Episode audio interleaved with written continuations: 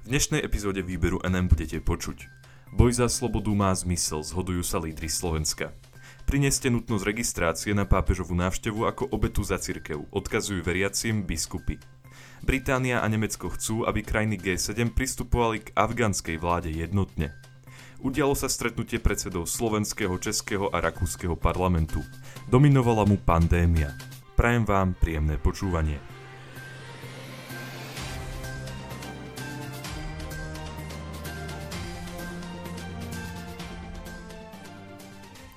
Boj za slobodu má zmysel, zhodujú sa lídry Slovenska. Na oslavách 77.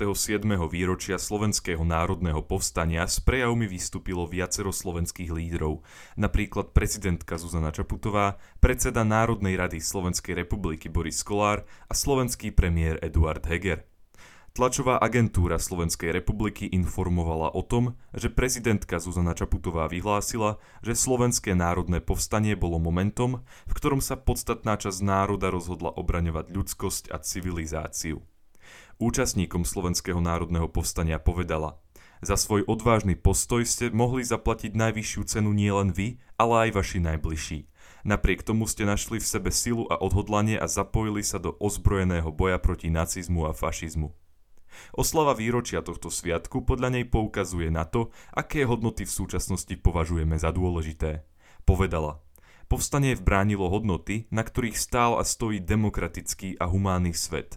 Oslavujeme ho ako jeden z našich najvýznamnejších štátnych sviatkov, lebo ním nielen sami sebe, ale aj svetu hovoríme, čím sme a čím chceme byť, k čomu sa bytosne hlásime. Prezidentka zároveň varovala pred nenávisťou. Vyhlásila, Nedopustme, aby nenávisť ovládla našu krajinu, aby nám diktovala, čo si máme myslieť o našich blížnych. Nenechajme sa ako spoločnosť rozdeľovať. Vezmime si príklad od našich povstaleckých hrdinov, ktorí bok po boku bojovali za spoločné vyššie ciele. Premiér Eduard Heger vo svojom prejave vyzdvihol odvahu účastníkov povstania. Zdôraznil, že v súčasnosti výsledok vojny už poznáme, ale účastníci Slovenského národného povstania toto privilégium nemali. Povedal – Hrdinovia Slovenského národného povstania ten výsledok v lete 1944 nepoznali, ale spojili sily a verili. Verili, že ich boj za slobodu sa vydarí. Na týchto ľudí môžeme byť právom hrdí. Aj podľa premiéra je spomínanie na Slovenské národné povstanie určitým ukazovateľom toho, aké hodnoty vyznávame. O hrdinoch vyhlásil. Navždy ovplyvnili našu históriu a postavili náš národ na správnu stranu. Ukázali, že si na Slovensku ctíme hodnotu slobody, spravodlivosti, ľudskej dôstojnosti a demokracie. Raz, a verím, že navždy, sme sa postavili proti fašizmu a nacizmu a jasne sme povedali, že ho na Slovensku nechceme. Predseda parlamentu Boris Kolár vo svojom prejave odmietol interpretácie Slovenského národného povstania, ktoré ho opisujú ako komunistický puč či povstanie proti vlastnému štátu. V skutočnosti bola podľa neho niečím, na čo môžeme byť hrdí. Uviedol. Máme byť na čo hrdí, máme sa čím píšiť pred vlastným obyvateľstvom i pred Európou. Len si to ako si nevážime. Súčasná mladá generácia by si podľa Kolára mala vážiť hodnoty, za ktoré povstalci bojovali. Uviedol. Hrdinstvo vojakov povstaleckej armády nás dodnes naplňa pozitívnou energiou a malo by byť príkladom hodným nasledovania aj pre dnešnú našu mladú generáciu. Mala by si byť vedomá, že aj jej dnešný pokojný a mierový život bol v minulosti vykúpený krvou a utrpením tých, ktorí sa odhodlali brániť vlast a jej slobodu. Prineste nutnosť registrácie na pápežovú návštevu ako obetu za cirkev, odkazujú veriacim v pastierskom liste biskupy. V nedeľu 29. augusta sa v slovenských kostoloch čítal pastiersky list od slovenských biskupov, v ktorom veriacich vyzývali na účasť na podujatiach súvisiacich s návštevou pápeža Františka.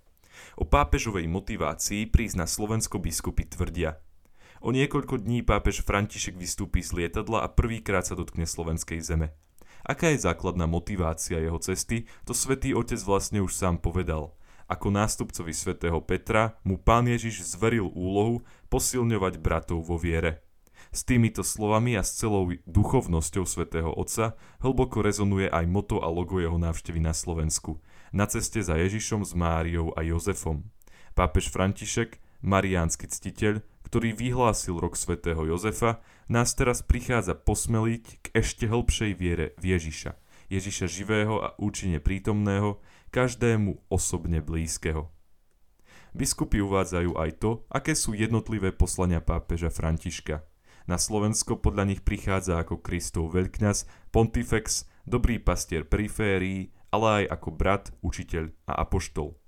Uvedomujú si, že nutnosť registrácie niektorí veriaci berú ako isté obmedzenie, no napriek tomu ich vyzývajú na účasť.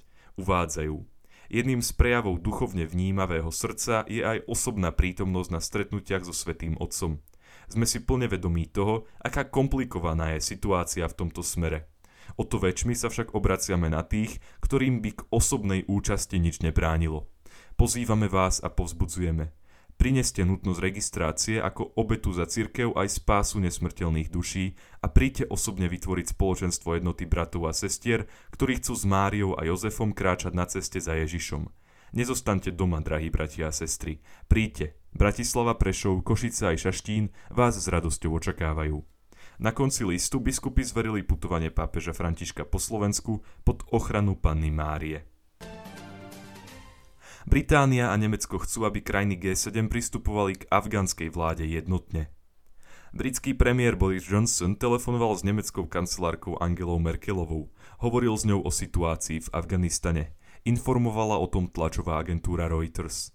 Obaja lídry sa zhodli na tom, že krajiny G7 sa musia zjednotiť vo svojom prístupe k budúcej afgánskej vláde.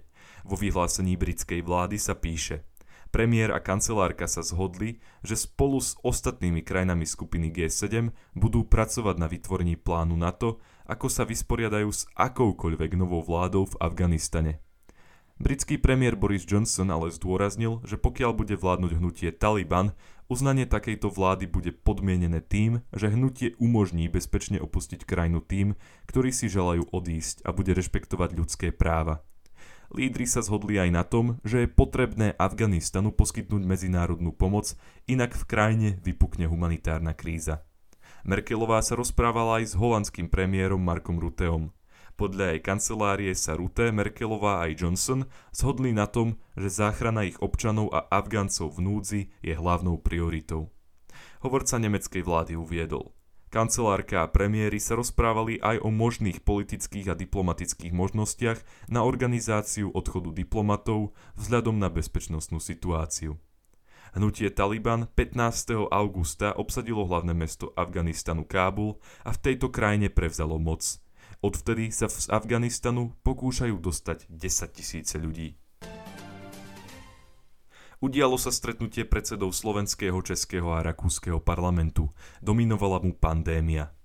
Podľa tlačovej agentúry Slovenskej republiky bola pandémia koronavírusu hlavnou témou stretnutia predsedov parlamentov Slovenska, Česká a Rakúska, ktoré sa odohralo na zámku Grafenek. Predseda Národnej rady Slovenskej republiky Boris Kolár uviedol. Dnešné rokovanie bolo veľmi podnetné. Koordinovali sme svoje postoje k očkovaniu. Z každej krajiny, kde prevládla pandémia COVID-19, si vieme vziať rôzne skúsenosti. Mojich partnerov zaujal predovšetkým náš COVID automat, ktorý má jasné fázy týkajúce sa otvárania alebo zatvárania obchodov či služieb.